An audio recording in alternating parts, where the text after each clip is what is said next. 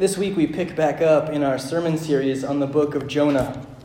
At this point in the story, Jonah has received a call from the Lord, from Yahweh, to go to Nineveh, the hated enemy of all things good, right, and moral, and to call them to repentance. Jonah, uh, he doesn't want to do this. He doesn't want to go where God has called him. He doesn't want God to have any reason to save this people, and so he runs. He books a ship headed the opposite direction of Nineveh and decides to run from the call that the Lord has put on his life. Let's read the word of the Lord together this morning. Jonah chapter 1, verses 4 to 16. Then the Lord sent a great wind on the sea, and such a violent storm arose that the ship threatened to break up. All the sailors were afraid, and each cried out to his own God. And they threw the cargo into the sea to lighten the ship. But Jonah had gone below deck, where he lay down and fell into a deep sleep. The captain went to him and said, How can you be asleep? Get up and call on your God. Maybe he will take notice of us so that we will not perish. Then the sailors said to each other, Come, let us cast lots to find out who is responsible for this calamity. They cast lots, and the lot fell to Jonah. So they asked him, Tell us, who is responsible for making all this trouble for us? What kind of work do you do? Where do you come from? What is your country? From what people are you? He answered, I am a Hebrew, and I worship the Lord, the God of heaven, who made the sea and the dry land. This terrified them, and they asked, What have you done? They knew he was running away from the Lord because he had already told them so. The sea was getting rougher and rougher, so they asked him, What should we do to you to make the sea calm down for us? Pick me up and throw me into the sea, he replied, and it will become calm. I know that it is my fault that this great storm has come upon you. Instead, the men did their best to row back to land, but they could not, for the sea grew even wilder than before. Then they cried out to the Lord, Please, Lord, do not let us die for taking this man's life. Do not hold us accountable for killing an innocent man, for you, Lord, have done as you pleased. Then they took Jonah and threw him overboard, and the raging sea grew calm. At this, the men greatly feared the Lord, and they offered a sacrifice to the Lord and made vows to him. Thus ends the reading this morning. Let's pray. God, we thank you for your word for your word is truth. God, I pray that you would speak through your word this morning, that you would perform the miracle that feeds our souls. Pardon me. I fled him down the nights and down the days. I fled him down the arches of the years. I fled him down the labyrinthine ways of my own mind, and in the midst of tears I hid from him, and under running laughter, up visted hopes I sped, and shot precipitated adown titanic glooms of chasmed fears. For those strong feet that followed, followed after, but with unhurrying chase and unperturbed pace deliberate speed, majestic instancy. They beat in a voice more instant than the feet. All things betray thee, who betrayest me. The name of this poem is The Hound of Heaven. It was written by Francis Thompson and published in 1983, or sorry, 1893. Those are a little different there. These were just the first 15 of 182 lines in this particular piece of work. But they set the pace and the direction for the rest of the poem. The hare, the rabbit, running for all it's worth, being pursued by the hound of heaven. And that's what we see in our text this morning. Jonah, the prophet, is the hare running to the best of his ability from the God of the universe the creator of the land and the sea, the hound of heaven. By the end of, of verse 5, Jonah is as far away from Nineveh as possible. Nineveh is a landlocked city to the northeast, And Jonah is lying in the bottom of a boat, wrapped in a deep sleep, bound for Tarshish, a city across the sea to the west. And there's a, there's a part of us that, that understands why Jonah is running. The Ninevites are a cruel and horrible people. They have twisted morality, they have abused power, they are evil. And yet, Jonah's running is not just about Jonah's unwillingness to go to Nineveh. Jonah's running is about his unwillingness to let God be God. Jonah is reluctant. He is unwilling to see people as God sees them. He sees the Ninevites as sinful, immoral people, people who deserve punishment, not grace.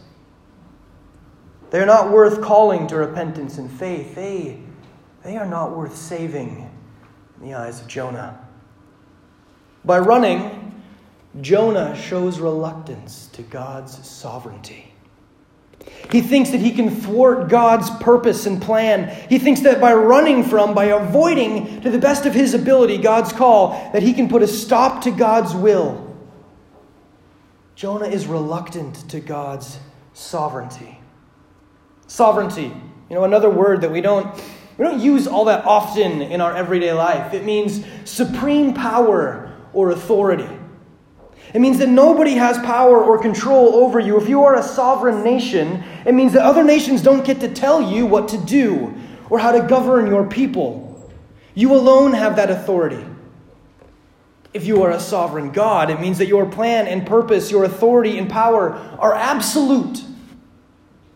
That his authority and his will are absolute. He is not under anyone else's authority. He is not forced to take direction from anyone. He is God. He is the authority. He is sovereign.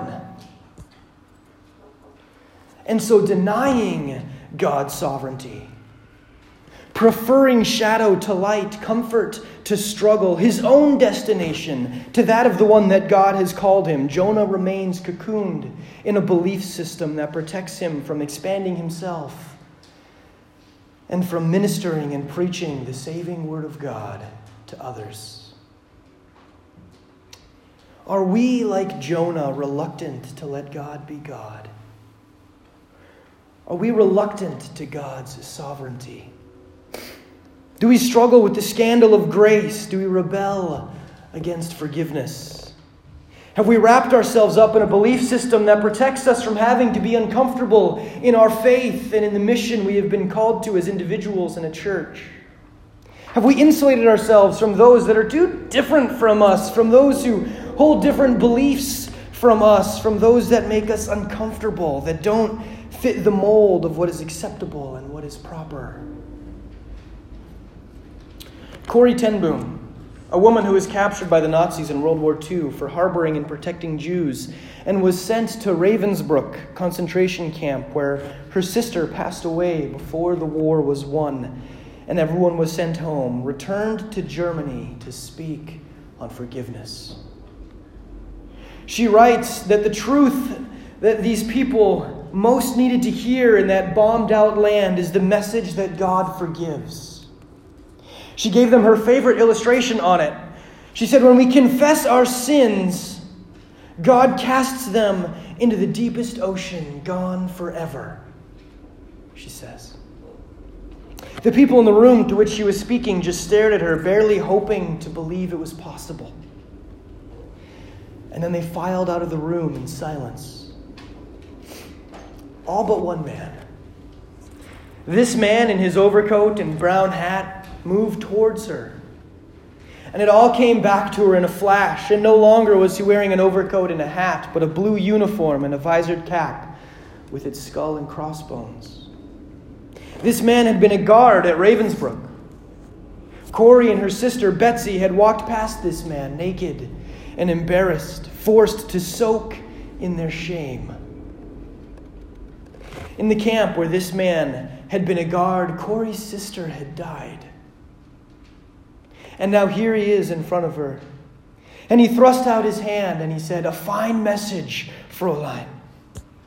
How good it is to know that, as you say, all our sins are at the bottom of the sea. You mentioned Ravensbrück in your talk.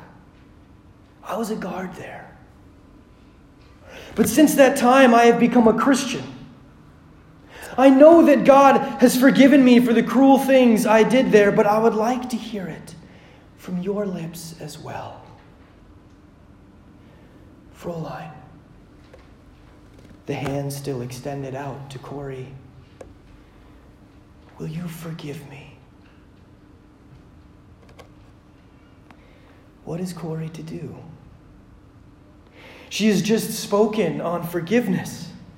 But it is one thing to speak to a silent room of people who you know need forgiveness for the horrors that they have witnessed and participated in, and it is something entirely different to visit, to bestow that forgiveness upon someone who has visited those horrors upon you. She knows what God wants her to do, she knows the mission that God has called her to, but she is reluctant to do it. She is reluctant to take this man's hand and to forgive. And so I ask again are we reluctant to let God be God? Are we reluctant to God's sovereignty? Maybe the person we are struggling to forgive, the person we are struggling to proclaim the gospel to, the person we are struggling to have grace upon, is not the person across the aisle, but yourself. Are you running from God this morning? Maybe you're running from the call He has put on your life because it is an uncomfortable one and it doesn't fit into your plan. Maybe you are running from the mission that God has given you because you don't feel qualified or you don't feel anything for. You don't like the people to whom you have been sent. Maybe you are running from God because you don't feel worthy. You feel like your sin is ever before you. How can you be used in mission when you struggle to accept the scandal of God's grace and forgiveness, not only for others, but for yourself? In our own way, we each run from God. Isaiah 53, verse 6a, makes that clear when the prophet writes All like sheep have gone astray. We have turned everyone to his own way. Each of us denies the sovereignty of God by doing what we want instead of what God wants. In our own ways, each of us is the hare, the rabbit, running from the hound of heaven. In our own ways, each of us is Jonah. And how does God deal with Jonah? How does God deal with the cocoon that Jonah has gone to sleep in, the denial that Jonah is practicing? What does God do?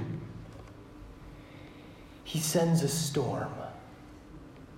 The Hebrew word that translate here as send more accurately translates to hurls. God hurls a storm. I don't know if we have any bowlers here. I'm, I'm not a very good bowler. Every once in a while, I have a decent game, but more often than not, I get so far behind in points that there is no hope of winning. And so my game devolves into how fast can I throw this ball down the lane and how far can I make those pins fly?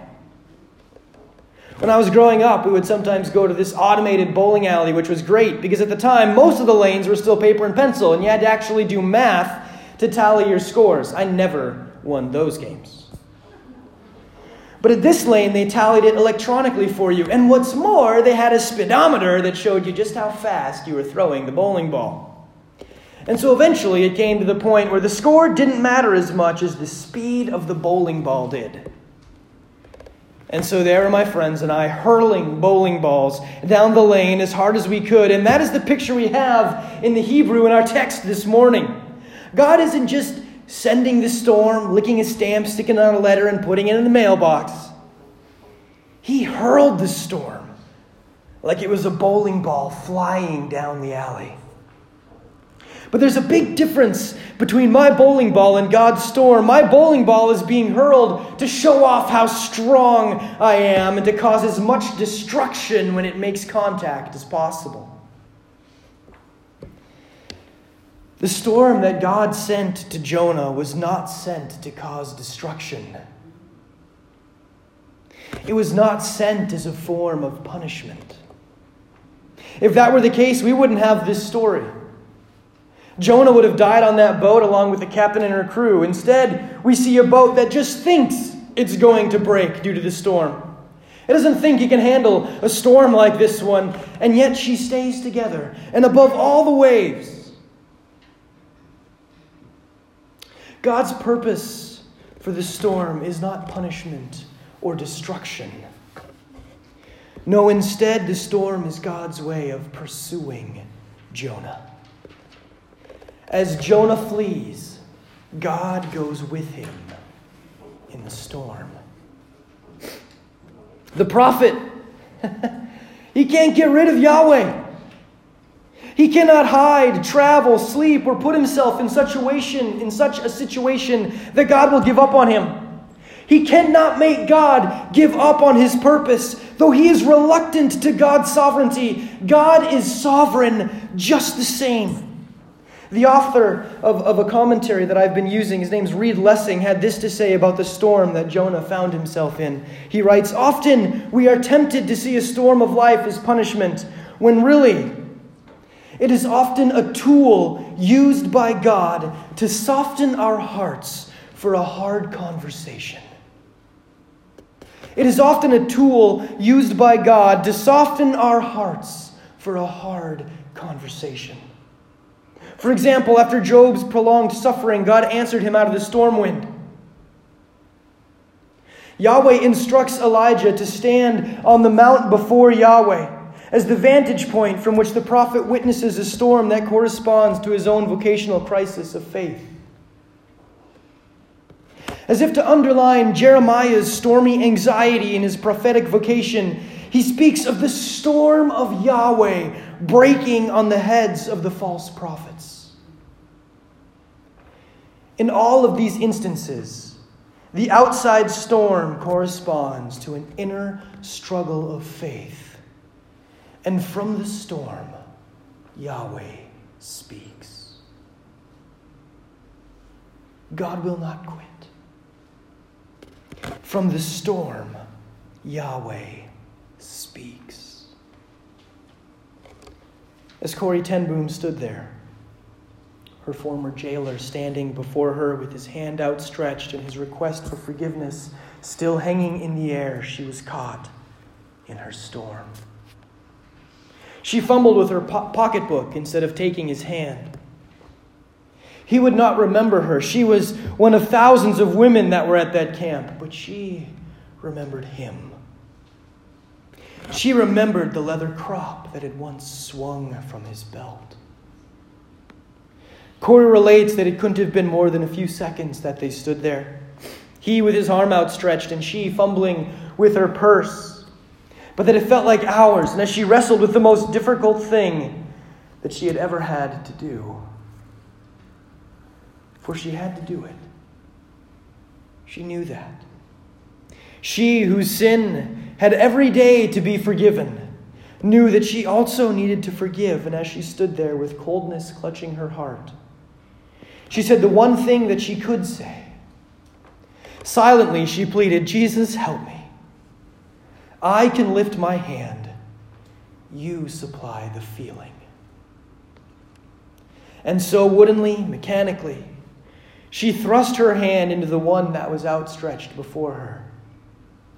And as she did, she says that a healing warmth spread from their joining hands into her whole being. And she said loudly and firmly, I forgive you, brother. I forgive you. Out of the storm, Yahweh speaks. I don't know what storm you are going through this morning. I don't know what storms will come your way in the life ahead or what storms you have weathered in your past. Some of the storms that rock our lives and threaten to destroy our boats seem totally unfair and uncalled for. Some of us have been victims of abuse. Some of us have lost loved ones much too soon. Some of us have had to deal with sickness. Many have had to deal with depression and anxiety. As these storms rock your world, know that you, they are not sent because you are deserving of punishment and God wants to bring destruction to your life. And know also that out of the storm, God speaks. For some of us, we're doing our best Jonah impression and we are running. Well, maybe we are running because we don't want to do what God is calling us to do. Maybe we don't want to forgive.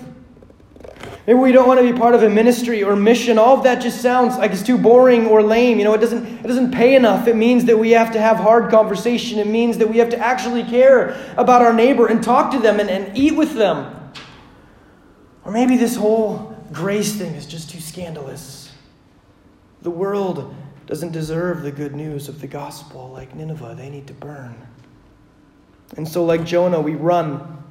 And then, like the sailors on the boat, when we are confronted with the truth of God's purpose and power, we still try to deny Him of it. And we grab oars and we row. Or we take things and we, and we throw them overboard. And yet, nothing we do is enough to deny the authority and the power of God. The storm of God's sovereignty, His plan, and His mission will not be denied. God will not quit. His mission will be accomplished. And we see this in our text this morning. Because of the storm that God hurled at Jonah, the captain and the crew of the ship were saved. It's just, it blows my mind. God sends this storm to Jonah, and his heart isn't changed by it. In fact, he thinks he's winning. He says, All right, Throw me overboard. I'll die. Then the storm goes down, and Jonah's like, I mean, I'm dying, but the word isn't getting to Nineveh because I'm gone. So I'm going to win anyway. And then, and then here's God who changes it. He doesn't speak to Jonah out of the storm. Jonah's heart doesn't change, but who does he speak to? He speaks to the captain and he speaks to the crew.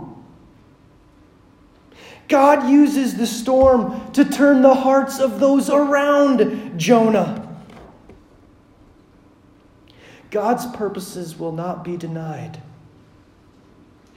God will not quit. And maybe some of us are running because we don't know how God could possibly use us, broken and sinful people that we are. How could God forgive all that I have done, we wonder? How can He use someone as flawed and messed up as I am? We ask. I have run from Him. I have failed in doing what I'm supposed to be doing. I am unworthy of His love and so incredibly undeserving of His grace, and so caught up in our feelings of unworthiness, of our brokenness, we run. I fled Him down the nights and down the days. I fled him down the arches of the years. I fled him down the labyrinthine ways of my own mind. In the midst of tears, I hid from him and under running laughter. Up visted hopes I sped and shot, precipitated. Adown titanic glooms of chasmed fears for those strong feet that followed, followed after, but with unhurrying chase and unperturbed pace. Deliberate speed, majestic instancy, they beat, and a voice beat more instant than the feet. All things betray thee, who betrayest me. Whom wilt find thou to love, ignoble thee? Save me, save only me. All which I took from thee I did but take, not for thy harms but just that thou mightst seek it in my arms. All which thy child's mistake fancies is lost, I have stored for thee at home. Rise, clasp my hand, and come. Halts by me that footfall. Is my gloom, after all, shade of his hand outstretched caressingly? Ah, fondest, blindest, weakest, I am he whom thou seekest. In his explanation of the poem, The Hound of Heaven, J.F.X. O'Connor writes this The name is strange, and it startles one at first. It is so bold, so new, so fearless. It does not attract, rather the reverse. But when one reads the poem, the strangeness disappears. The meaning is understood. As the hound follows the hare, never ceasing in its running, ever drawing nearer in the chase with unhurrying and unperturbed pace, so does God follow the fleeing soul by his divine grace. so does God follow the fleeing soul by his divine grace. And though in sin or in human love away from God it seeks to hide itself, divine grace follows after, unwearyingly follows ever after, till the soul feels its pressure, forcing it to turn to Him alone in that never ending pursuit. God does not quit, His grace does not end. God's pursuit of you is everlasting and unwavering. He does not grow tired or faint. His sovereignty cannot be denied, no matter how reluctant we are to accept it. And nothing you have done or will ever do can cause him to love you less or lessen the pace of his pursuit. Amen.